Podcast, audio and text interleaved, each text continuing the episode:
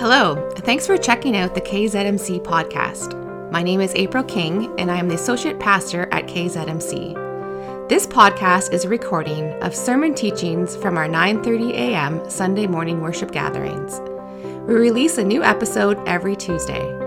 If you're looking to check out our Sunday mornings, you can find our live stream over on our YouTube channel on Kingsfield Zurich Mennonite Church. We would also love to have you join us in person. You can find out all the details about our Sunday mornings on our website, kzmc.ca. Thanks for listening and have a great day. Good morning. For you that don't know me, I'm Bruce Kewen. I'm the uh, newest recruit of the Wednesday evening um, Fight Club. And uh, so let's start in prayer. Gracious and loving God, let your Holy Spirit fill this place and bring us into your presence. As we study your scriptures, let us glorify you and let us understand the purpose you have for our lives. Let these words speak to us. Let them fill our hearts and minds so that we can know your love. Inspire us to be your faithful messengers to our families, our community, and the world. Amen. Well, being fairly new, I checked out the church's website before I showed up at the door for Bible study.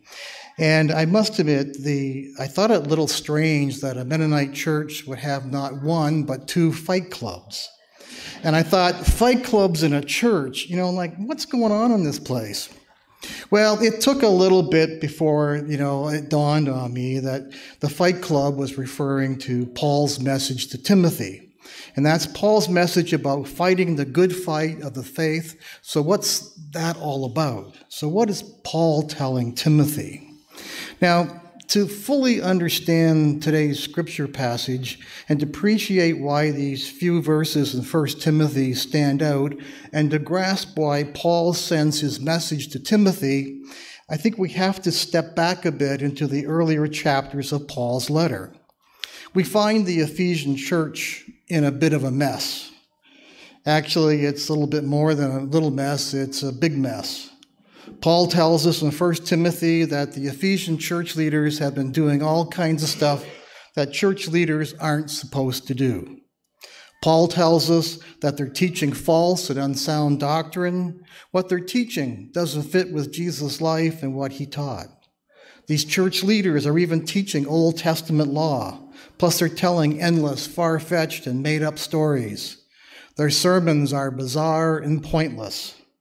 And Paul tells us that they're argumentative and full of themselves. And to top it off, they're using their positions in the church to pad their own pockets. So, like I said, the Ephesian church is in a really big mess. And even though Paul's letter is addressed to Timothy, the content of it really speaks to the entire church at Ephesus. But just before Paul brings his letter to a close in chapter 6, there is a distinct change. Rather than addressing the entire church, Paul now speaks directly to Timothy. In verse 11, Paul makes a distinct change between the rest of the letter and today's scripture reading. Paul finishes his discussion about what's wrong in the Ephesian church and then opens his new train of thought. Paul tells Timothy what he should be doing and how he should be different from the rest of the community. Well, Paul starts this section of chapter 6 with, but you. And some translations say, but as for you. And almost sounds like Timothy's in trouble here. The, uh, but as for you reminds me of what my mother would say to me when she was about to lecture me for something that I shouldn't have done. And but the but you is meant to get Timothy's attention. Paul now calls him man of God. If he didn't already, Paul now has Timothy's complete and undivided attention. For a man of God was a title only given to the great leaders of Israel people like Moses, David, and Elijah. So, Paul calling Timothy man of God not only gets Paul's attention, but also shows Paul's great respect and fondness for Timothy. And this is Paul's way of acknowledging the sacred and spiritual role to which Timothy is being called. Paul is saying, don't be like those false teachers in the Ephesian church. Instead, go and be like Moses, David, and Elijah. Go and be a great spiritual leader of your people. We can only imagine that Timothy might be a little overwhelmed at all of this. Paul's put Timothy in the spotlight, and the rest of the Ephesian church is probably shocked and upset. Paul's aired their dirty laundry, he's pointed out their false teachings and their sins, and if that's not enough, Paul's now calling this young guy, this wet behind the ears young leader, man of God. In comparing Timothy to the Old Testament leaders, Timothy has a hard act to follow. He's been given a big job to do, he's been given a great responsibility. But what would Paul call us? Would Paul consider us men and women of God? Are we up to the challenge? And can we meet the high standards? Something for us to think and pray about. Paul then gives Timothy a series of commands, not one, but a lengthy list. The first command to Timothy is to flee from all this. And based on what Paul wrote in Ephesians 6, we might expect Paul to say, Stand firm. But no, Paul doesn't say that. Instead, he's telling Timothy to flee, to move quickly and decisively to avoid the danger of the false teachings and the sin in the church. He's to move quickly so he doesn't sink into the mess that the church is in. And Paul uses the present tense of the word to flee, so he's not referring to a once and done kind of thing. Timothy is to continually avoid the bad doctrine. He's to continually avoid the conceit, the pride, the sin, and the greed of the false teachers. Paul tells Timothy to flee from all this. He doesn't want Timothy to lose focus on what's important. Paul wants Timothy to keep a firm grip on his faith, to keep his focus on Christ. Like Timothy, what do we need to flee? What should we be running away from? Is it a new age spirituality? Is it our love of gossip, our pride, our envy, our quest for success and our own self importance that replaces our faith in God? What should we be running away from? Not once or twice, but continuously. Paul then tells Timothy to pursue the right things. He tells Timothy to pursue righteousness, godliness, faith, love, endurance, and gentleness. And the word pursue is important here. It means to do something with intense effort. It means to do something with a definite goal or purpose in mind. Paul's telling Timothy to be aggressive. He's to be to passionately embrace those virtues that are reminiscent of the Spirit. And Paul tells Timothy to continually pursue a Christ like character. It's not enough for Timothy to flee from the wrong things. It's not as if fleeing the sinful things and the good things will automatically fill the vacuum. Timothy must keep his focus on the right things. Paul wants Timothy to be different than the false teachers that he said so much about. For Paul in these verses, righteousness means being morally upright. It is doing what is right, it's doing what is biblical. It means living a life marked by obedience to God's commands. Now, godliness is a term that Paul uses a whole lot in his pastoral letters. It means to be godlike in who we are, it means to live like God. Like righteousness, godliness uh, refers to how we live and how we treat those around us. In Paul's letters, faith and love often appear together. Faith means being consistent, it means keeping our promises and commitments. Faith means deep, depending only, only on God's word as a guide for our lives. It means relying on God's character alone. It means a chosen and intentional life. It means sacrificing for others. Now, endurance highlights the attitude that the Christian must have to finish his or her mission. It's one thing to start out strong, but a person who endures also finishes strong.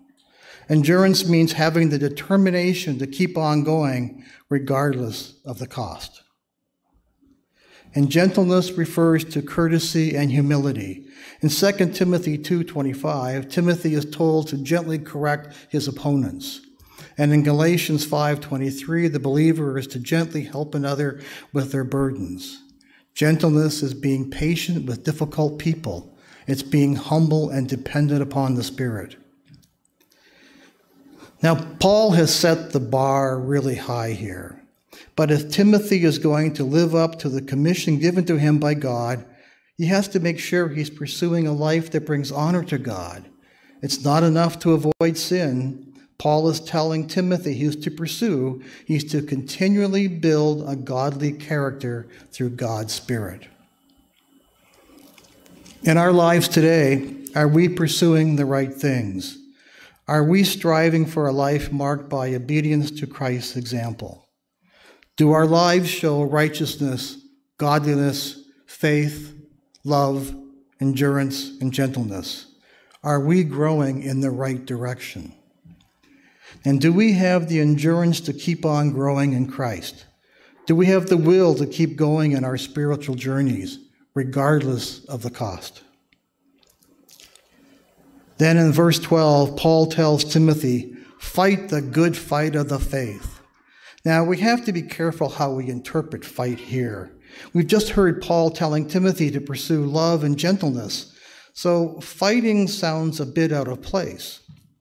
But Paul isn't referring to a put up your dukes type of street fight. Instead, Paul's talking about persevering. He's talking about that point when we're exerting ourselves and our body tells us to stop. It's that point where we don't want to keep on going where we feel that we can't go any further. But instead of quitting, instead of giving up, we push through it and keep on going. And when we push through it, we get our second wind. It's that second burst of energy that lets us keep on exerting for the long term. So Paul is saying, stick with it, have endurance, keep going, be in the struggle for the long term. Even if it hurts, even if it leaves us exhausted, we are called to persevere. Now, fight the good fight of the faith. Now, it's important that we, we know that in the faith, it's important. In the Bible, most of the time, faith refers to our relationship with Christ. But in this case, the faith refers to sound Christian doctrine. It points to biblical truth. It points to Christ's example and teachings. Paul already knows that Timothy has faith. Paul knows that Timothy has a strong relationship with Christ or he'd never show him to be his apostle. By telling Timothy to fight the good fight of the faith, Paul wants Timothy to teach the truth about the gospel. Clearly, Timothy's in for a struggle. Paul calls on him to embrace the hardship and difficulty that will come with teaching the good news. And are we persevering in the fight for the faith? Do we have the endurance and the perseverance to read and to study and to live the gospel on an ongoing basis? Do we have the stamina to keep on growing in and closer to Christ? Then Paul tells Timothy, Take hold of the eternal life to which you were called when you made your good confession in the presence of many witnesses. Now, this is the prize. This is the good stuff. Paul's telling Timothy to grab onto eternal life here and now. The present tense implies that this is something that Timothy should do now and not just in the future. To add even more weight to this, Paul reminds Timothy that living this way is a calling from God, and it's something that he testified to in the presence of many witnesses. Timothy's, Timothy's life is marked by the calling of eternal life Therefore, he should live this way. It's the same for us. We're to take hold of eternal life and make it our own. We can take possession of it here and now. Eternal life began the moment we first believed, and being reminded of our past and locked onto the future, we can focus on living out our faith in the present. Eternal life is not just about eternity, it's a quality of life that God desires us to live now. But we must seize it. We must take hold of it. But have we done it? In verse 13, Paul writes, In the sight of God, who gives life to everything, and of Christ Jesus, who, while testifying before Pontius Pilate, made the good confession. Well, Timothy's known to be a bit timid. After all, he's young, doesn't have a whole lot of life experience, so he needs some encouragement. So, to motivate Timothy, Paul uses the example of Christ's courage standing up before Pontius Pilate. Paul tells Timothy that he'll need to stand up for the truth, even though standing up for the truth may be costly. Paul's saying, since God is the one who can and will raise the dead, that knowledge and faith will free you. It frees Timothy to minister with courage, knowing that you can't die and you will live again. God will raise you up from the dead. So, Timothy, don't be afraid. Instead, be determined to stand firm like Christ stood firm, no matter what the cost. Even if people threaten to kill you, God will either protect you or give you the courage to be a faithful witness unto death. Even as Christ faithfully witnessed to his calling, even through his suffering. Now imagine being in a situation like Timothy. He's been ordered by Paul to stand witness to a non functional church. And if that's not bad enough, he'll most likely be abused doing it. And would we be intimidated, knowing the promise of eternal life? Do we have the necessary courage and strength to be that witness? Now, in verse 14, Paul writes, I charge you to keep this command without spot or blame until the appearing of our Lord Jesus Christ, which God will bring out in his own time. Paul's now telling Timothy, Obey my command, follow the example of Christ, and do it without spot or blame. That means no compromising, no messing around, no slacking off, despite the dangers, the hardships, the threats, and the battles with those who have fallen away from Christ. Timothy must avoid saying or doing anything that could possibly hurt his ministry or detract from Christ. Paul saying, Keep yourself pure about teaching God's word, and do this constantly until Christ returns. Most of the letter so far has been about the immediate challenges that Timothy is facing in the Ephesian church. But here in this verse, the message changes when Paul says, until the appearing of our Lord Jesus Christ, he's telling Timothy he's in it for the long haul. He's to take a longer term view as to what God is doing and what he is called to do. You know, Paul continually sets the standards pretty high. And are we able to do what Paul has commanded? Are we able to constantly follow the example of Christ? Can we do it without spot or blame for the long haul? Can we resist the influences of our culture that want to deny or reject Christ? And do we compromise our faith so that we can fit in and make our lives easier? Can we be constantly focused on Christ? And can we live as if Christ might appear at any time? Now, in verse 15 and 16, Paul states, which God will bring out in his own time, God the blessed and the only ruler, the King of kings and the Lord of lords, who alone is immortal and who lives in unapproachable light, whom no one has seen or can see. To him be honor and might forever. Amen. Well, about now, Timothy's overwhelmed and probably dreading the task being assigned to him. Paul now tries to comfort Timothy. He reminds him that God is sovereign, that God is in control, and that it's God who will decide when and where Christ will return. He tells of God's greatness, that only God is eternal, that God is holy, that God is a fire, a blazing light of holiness, totally separate from sin. Paul gives his commands to Timothy in the sight of God and Christ, a God that knows and sees all, a God that gives everything, that gives life to everything. Paul reminds Timothy that God doesn't make mistakes. God never says, oops, let's do that over again. While Paul is sending Timothy to a conflict ridden church in Ephesus, he wants Timothy to understand that God is ultimately in charge and that God wants Timothy to remain there. Now that Paul has given Timothy his marching orders and has told him about the essentials for a Christian life, what does that mean for us today? Well, it's simple. We're, we're to do the same, but these aren't easy things to do. But to live as faithful Christians, we're to be known as persons of God. We're to flee from sin and those things that want to diminish or destroy our faith. We're to pursue a righteous life filled with righteousness, godliness, faith, love, endurance, and gentleness. We're to push and we're to, to persevere with the fight for the faith. We're to take hold of eternal life with everything we have. We're to follow in the example of Christ and have faith in the greatness of God. There we go. The seven step plan for living a faithful and fruitful Christian life. Let us pray. Gracious and loving God, we admit that we're in a fight for the long term. We need your grace, strength, and the encouragement and help from other people of God to stay in the match and finish it to completion.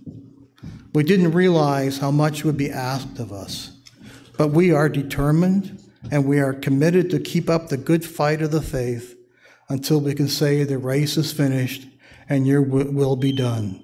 Holy Spirit, we ask you to fill us with your power, your strength, and resolve so we will stay in the fight till our assignment is fulfilled. We ask these things in Jesus' name. Amen.